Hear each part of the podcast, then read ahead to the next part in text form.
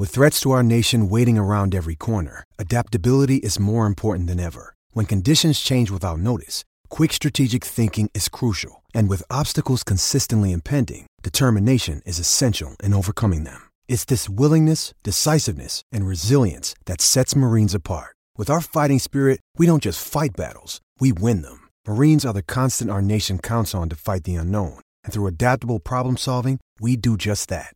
Learn more at marines.com. Ladies and gentlemen, Let's go downstairs and inside the coach's office. You know, my mind is on our team. Right before tip off, here's David Locke with head coach Quin Snyder. It's the Quin Snyder Coaches Show. ready, ready, ready, ready. Welcome back, Vivint Smart Home Arena. Time for the Coaches Show brought to you by Mattress Deal with head coach Quin Snyder. Coach, there was a conversation in the NBA, and it it happened to be about the Warriors, but I thought the concept of it I wanted to know from a coaching standpoint. The idea was that they got doubled earlier this year by a team, those guys, and then you guys did it, and then the Lakers did it, and now Portland did it, now so clearly that's the scouting report. What's your feeling of when a team does something well against somebody? How long does it take to trickle through the league before it becomes how you play a team? I think some of it depends on how you know. For us, we've played Golden State so many times that you know, you, sometimes you're trying new things. Um, so if someone's had some success doing something, um, you know, clearly you look at it. I mean, that's why when we scout, we go five games out. Guys will literally watch the the team we're playing's previous five games, and then they'll watch the games that we've played them. So heading into a scout against Golden State, for example, Zach had watched you know at least seven games, um, which is a lot of games, you know, almost ten percent of an NBA season in preparation for one game.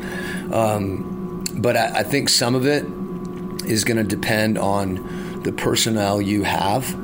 Uh, for example, um, trapping is something that you know Oklahoma City, for example, basically their normal defense is something similar to that. Um, so, how confident are you that you can actually execute an adjustment that another team has had success with? It, it it's not, um, you know, just to look at it and say, well, let's do that. You know, question is, how different is it? How divergent is it? Uh, but you know, the league, I think, you know, coaches watch other teams play, and you know, particularly if you've you know playing a team that you haven't had success against, you're incentivized to you know to try something a little different. Um, that certainly happens. With You see that a lot in the playoffs um, because you're playing the same team, and those adjustments are right in front of your face. Whereas in the regular season, you know, you don't know when you're going to play them again, and uh, sometimes you play them again on a back to back, and there's not time. But the, the big picture answer to your question is not very long. Um, but again, you know, does it is it effective? Why was it effective? Was it effective because Golden State didn't have a good shooting night, and on a different night, the same game plan, you know, is not effective. Um, we went through it a little bit with Portland. You start to feel like you did some things that were pretty good, um, and you anticipate them making adjustments, but at the same time, it's like.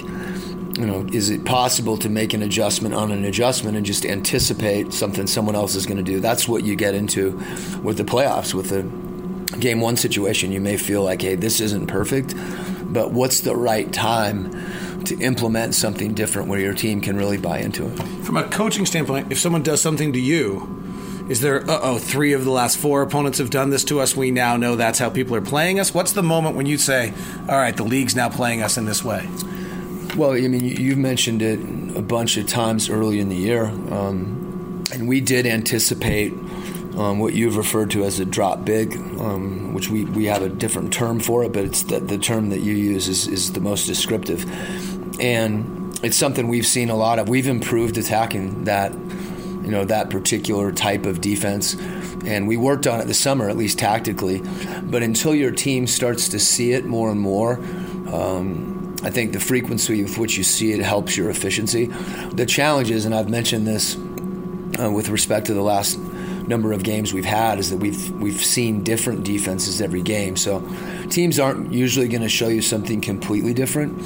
Um, you may see something different on a you know particular player, like you mentioned a blitz. Someone may start trapping Donovan or you know top blocking Joe on a on a screen action, but usually teams during the regular season they are what they are a little bit, and if you try to diverge too much, um, your execution suffers.